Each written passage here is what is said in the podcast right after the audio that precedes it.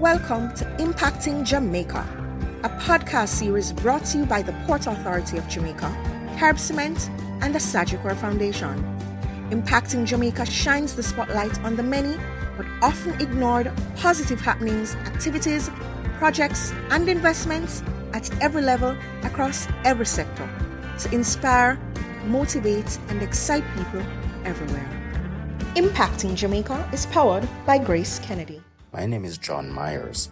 In this edition, we speak with Caroline Mahfood, CEO of the GraceKennedy Foundation, and Tankita Chance-Wilson, CEO of the Grace and Staff Community Development Foundation. Caroline, welcome to Impacting Jamaica. Hi, thank you so much. Glad to be with you. The GraceKennedy Foundation has been involved with a number of projects uh, geared towards protecting the environment as well as assisting persons who are in need. Could you just start out by telling us briefly what the GK Foundation is about, when was it started, and what have been some of the projects that you've been involved with? The Grace Foundation will be celebrating its 40th year next year. Um, and we have been, our primary focus is in three areas, education, the environment, and healthy lifestyles. So uh, there are two particular areas that I would have, I'd like to highlight. Um, one is our healthy lifestyles program, which the primary focus for that is our GK Campus Connect Food Bank. And we have been helping university students. Our, our education program has always been focused on university students, scholarships for university students. But what we realized is that even with the support that we were giving these students, many were facing hunger. And we wanted to come up with a solution for that because GraceKennedy is the largest food manufacturing company in the Caribbean. So we developed a, a program and students with the most need on our campuses get packages every month, food packages and it's done in a very discreet way, a very respectful way, so that it's not, you know, it's not about advertising, it's about support and help for these students, and it's really been going very, very well. Um, during COVID, when COVID just started, there were a number of international students left on our university campuses, and we were able to work with the deals at UWI UTech to uh, meet their needs and get packages out to them right away. Um, and yeah, so the project the pro- project has been going well, and we've been getting good support internally from GraceKennedy companies and from other external partners as well. Does this involve all the universities or tertiary institutions? It's a particular set for now because our focus, our scholarships are for UWI, UTech, and Edna Manley College. So those are the three campuses that we focus on. Um, we have provided some support for the Caribbean Maritime University, but it's been more of a one-off kind of um, program. And the truth is, it's a very expensive initiative. How many students are we talking about? 110 students, and um, it's a million dollars a month to just do that. So it, it is an expensive process, but we are committed to it.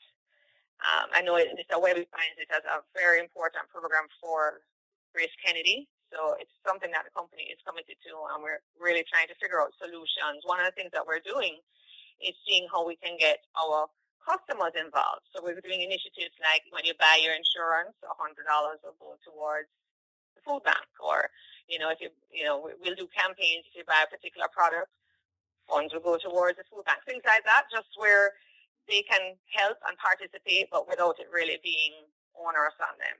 You know what I mean? what has been the response like? Well, we're just in the process of getting that going. I know for our insurance, for the initiative with the um, with GK Insurance, we are our target is I think we're going to be raising about three hundred and fifty thousand dollars just from that initiative this year for the food bank. Just explain for us um, what exactly do you provide these students with? Sure.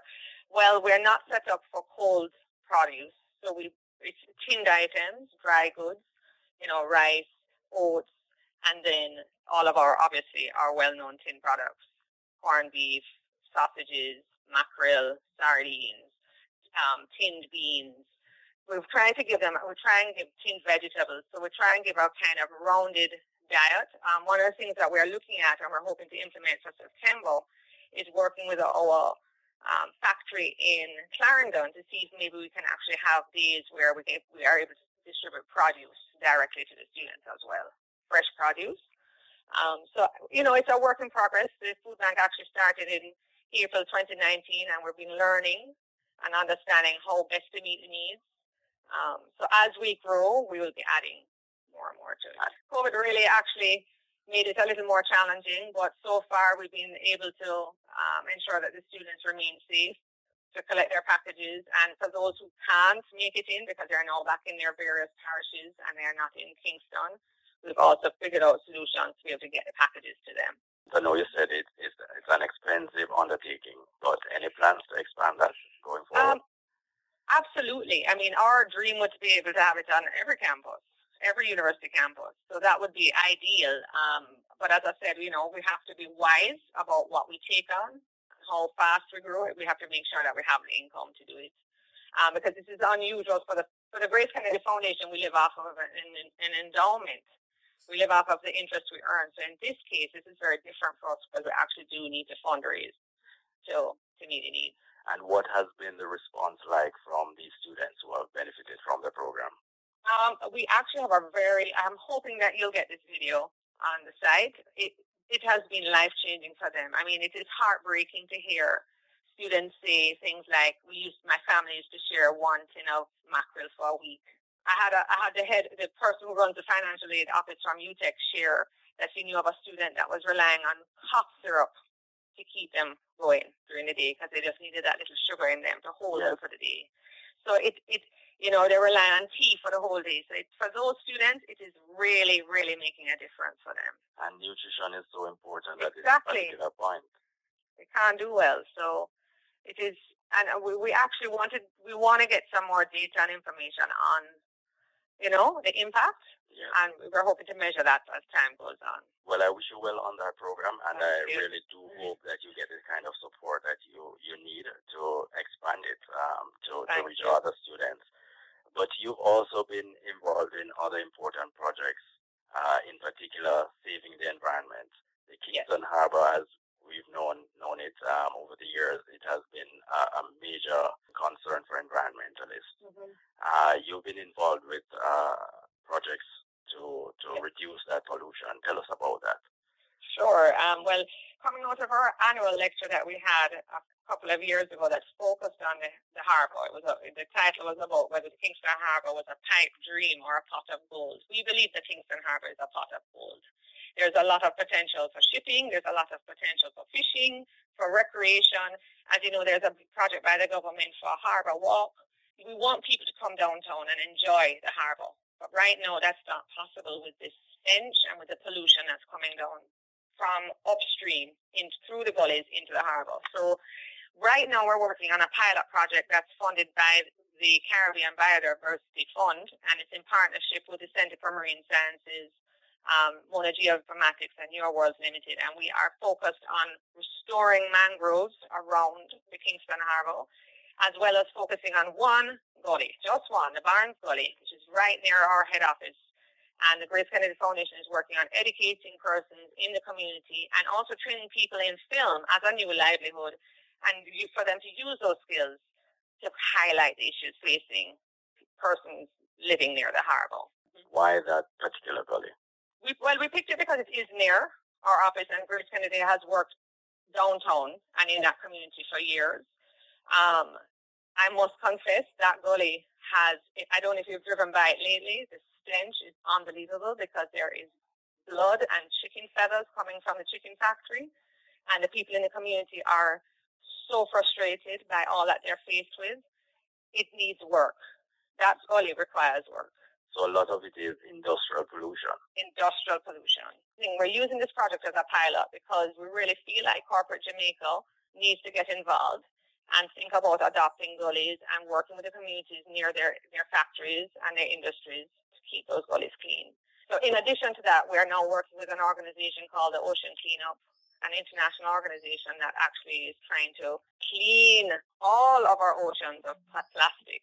And they are going to be they're working on launching a pilot project in Jamaica where they'll ta- target all 11 of the gullies um, entering the harbour and putting up barriers and cleaning them out. And we're going to be working with them on that. How far is that project?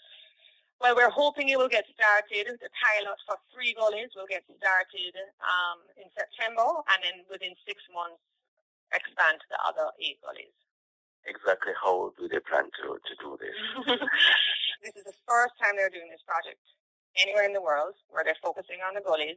Um, they view it as a river project, but they know it's the gullies. And they're putting up barriers at all of the gullies, and they have a piece of equipment that will be able to have a conveyor belt and that will be able to pick up the waste that, that has been trapped by the barriers and be taken to an offloading site and then sorted, try and separate the plastics out. And the plastics can go to Recycle Partners of Jamaica and then the garbage to the Riverton City Dome you're all looking forward to this um, pilot project. Very much so. So the first six months is really to see what works, what doesn't work. I mean, we have cars coming down our gullies when it's raining, right? We have to see if the barriers can manage the kind of waste that comes through our gullies um, and see how it can be improved. So once after the six months, if they see what works, what doesn't work, we will modify accordingly. But it's it's our goal. We're definitely going to do it coming out of that lecture that we had that raised a lot of awareness is what we've seen is that there is more and more interest and we think that the Kingston Harbour is a can work, serve as a really good model for the rest of the Caribbean. So I think if with the ocean cleanup coming here to Jamaica um, and you know more interest, maybe that we'll be able to then target really cleaning out the mangroves because the mangroves are in terrible condition. They are stifling because of plastic. And so the, the plastics are not just on the coast, they're actually embedded into the mangroves. So we do have a lot more work to do, but I think as we increase awareness, we'll also be able to increase the interest and funding coming into the island to be able to tackle more. Part of the Ocean Cleanup Project um, is going to be on outreach, and we are going to be initiating conversations with entities near the various gullies to see how they can also get involved. We've actually received calls already from a couple of companies who um who are interested in doing that. So um we will be we definitely will will be pursuing that. I must say that you know we have Minister Pearnel Charles Jr. is aware of what we're doing and we're excited about it. He has given his full support and we are going to be working with him for the National Environmental Plan. So we, we do think there is potential for a lot of growth and to pull in all the different partners to see to see a change. We need we need to we need to change. We need to keep our gullies clean. As you know, we'll be a hundred years downtown next year. It's going to be a big year for us, and we are going to be here for another hundred or two hundred. So we we are committed to beautifying and keeping downtown vibrant. Why is it so important for you to to do what you do to help others? I think it's ingrained in us. You know, that we care mantra that has existed for the hundred years. We've never, I don't think we've ever done things just for the PR sake. Is just not the way we behave or think. A lot of our work nobody even knows of because it's not about the show. You know what I mean? It's about really, it's, it's just cultural for our companies. Cultural to be committed to the communities that we serve and to be committed to changing lives. And I personally, from my perspective, absolutely love what I do. I'm given the freedom to do it. I, I love seeing the university students who are coming from difficult circumstances change their lives, change their families' lives for, forever for, in a positive way. And it's, it's just a wonderful, as one of my students said, amazing grace. It is wonderful to work for a company that genuinely cares for its people. I have no doubt that you will continue on this path and uh, continue to impact the lives of Jamaicans positively, both home and abroad. Thanks very much, and we appreciate your support as well.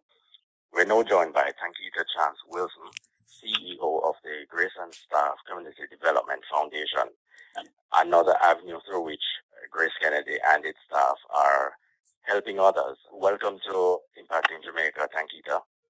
Thank you so much, John. Pleasure. One of your more recent initiatives is the Journey to a Thousand. Tell us what's the significance of this and exactly what does it entail? So this Journey to 1000 um, really is a new um, a new initiative that fits into our broader goals of, of serving um, serving our communities and um, creating equity among our students in education.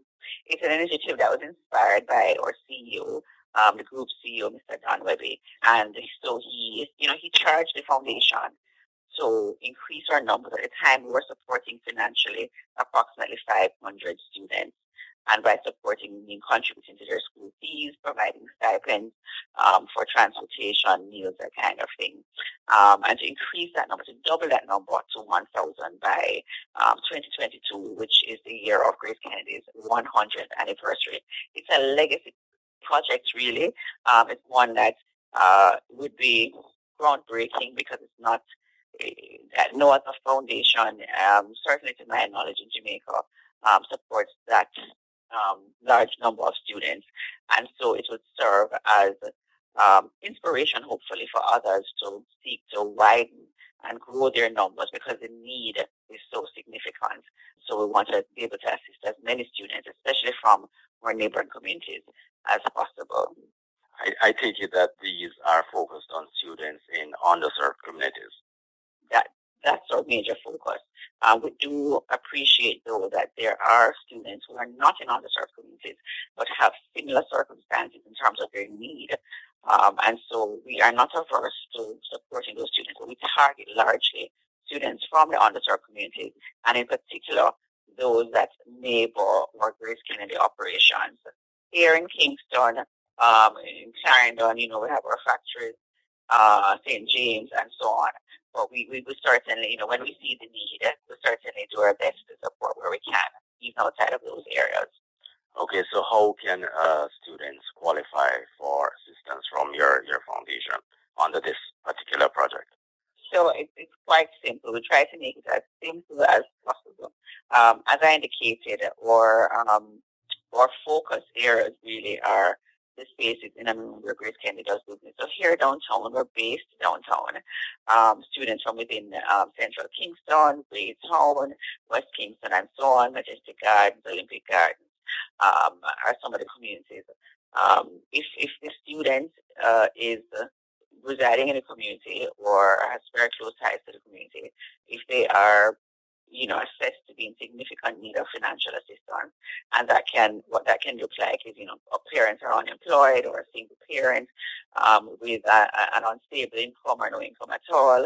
Um, some of our students are, are, are, potential participants are past beneficiaries, which usually, usually is an indication of um, some great financial need. Um, if they are, of course, they have to be registered in an in an education institution, either at the high school or tertiary level, um, and um, outside of the, the neighboring communities. Another volatile area where we, we're trying to reach um, and to, to, to reach students and, and young people who are at risk as well, right? So if, if are, if there are students who are in at-risk communities outside of the ones that I've named or where we're does business, we also, you know, pay special attention to those students in a part of our program as well. And because we're a community development foundation, we have a special place and you know provide special consideration for children active community volunteers because there's so many active community volunteers who really themselves probably aren't even employed. But because they, they, they dedicate their time and energies to building their communities, they often neglect their own needs and those of their children. And so we, we, we look out for those, um, those, those, those children of those um, active community volunteers as well. In terms of our, our, our, our tertiary students, we um, really focus on persons 35 years and, and, and, and younger. And we also pay very close attention to our, our students with physical, um, physical and, and developmental challenges as well. So that essentially, you know, is, is the, the, the kind of criteria that we look at when assessing our students for a program. Is it just financial uh, assistance that you provide, or you also provide other supporting services? Absolutely. Our education program is a holistic program. That, that's how we can best describe it. So in addition, all of our students who are part of our program have access to our co-curricular activities. We award-winning camera club. We have a mentorship program, a very vibrant um, mentorship program where students are matched. It's largely a career mentorship program. And so students are, are assessed in terms of um, potential career choices and they are they are matched with uh, professionals from Grace Kennedy from the business, as well as some of the older, more mature students. Uh, in addition, we provide counseling. We have an in-house um, psychologist, counseling psychologist who's employed to the foundation who leads that um, component of, of our offering. We partner with uh, um, students who are pursuing, large students are pursuing their master's in social work with an interest in counseling to, to aid and support our, our counseling um, counseling arm, as well as our, our social workers who are a part of our, our, our team here at and staff also aid in providing that kind of counseling um, counseling support. So it's, it's, quite a, a, wide array of offerings um, for our students um, aimed at you know growing and developing the whole person and, and, and, and hopefully serving for those who are in the you know in the at-risk um, category, serving as a di- diversionary tool um, um, from you know getting involved in other activities and really going on a path of success and improving their life chances. What has been the impact of your program in especially at-risk communities? You know, it's it's it's it's, it's just to see the successes of our students. Um, back in 19, in the early 1980s, when Grace and staff shifted their focus to education. Um, at the time, you had very, very, very minimal numbers of students were even pursuing high school. And today, um, I, I, believe our contributions to the lives of the students and the young people in the community has served as motivation for others, for other students and for other families to, you know, to, to pursue education as, as an alternative and as a, as a, as a really viable means of uplifting their circumstances. Uh, our homework program, which is somewhat on hold because of the pandemic, um, you know, that creates such a, a wonderful opportunity for students to um, to socialize and to, of course, to gain further assistance and support with their schoolwork. And that's something that's often lacking um, unfortunately, in some households and some spaces for a number of reasons. Um, sometimes not to any real fault of maybe the parents or guardians because they're trying to hustle and trying to trying to earn a bread for their families. But you know, the safe space that we have created in, in, in, in our six communities really has served as as encouragement and motivation for students, parents, and their families alike um, to really see education as a means of uplifting themselves, as I said, and um, and positively engaging them and serving as a distraction from other things that really would have distracted them and sent them in another direction. So the, the impact is there.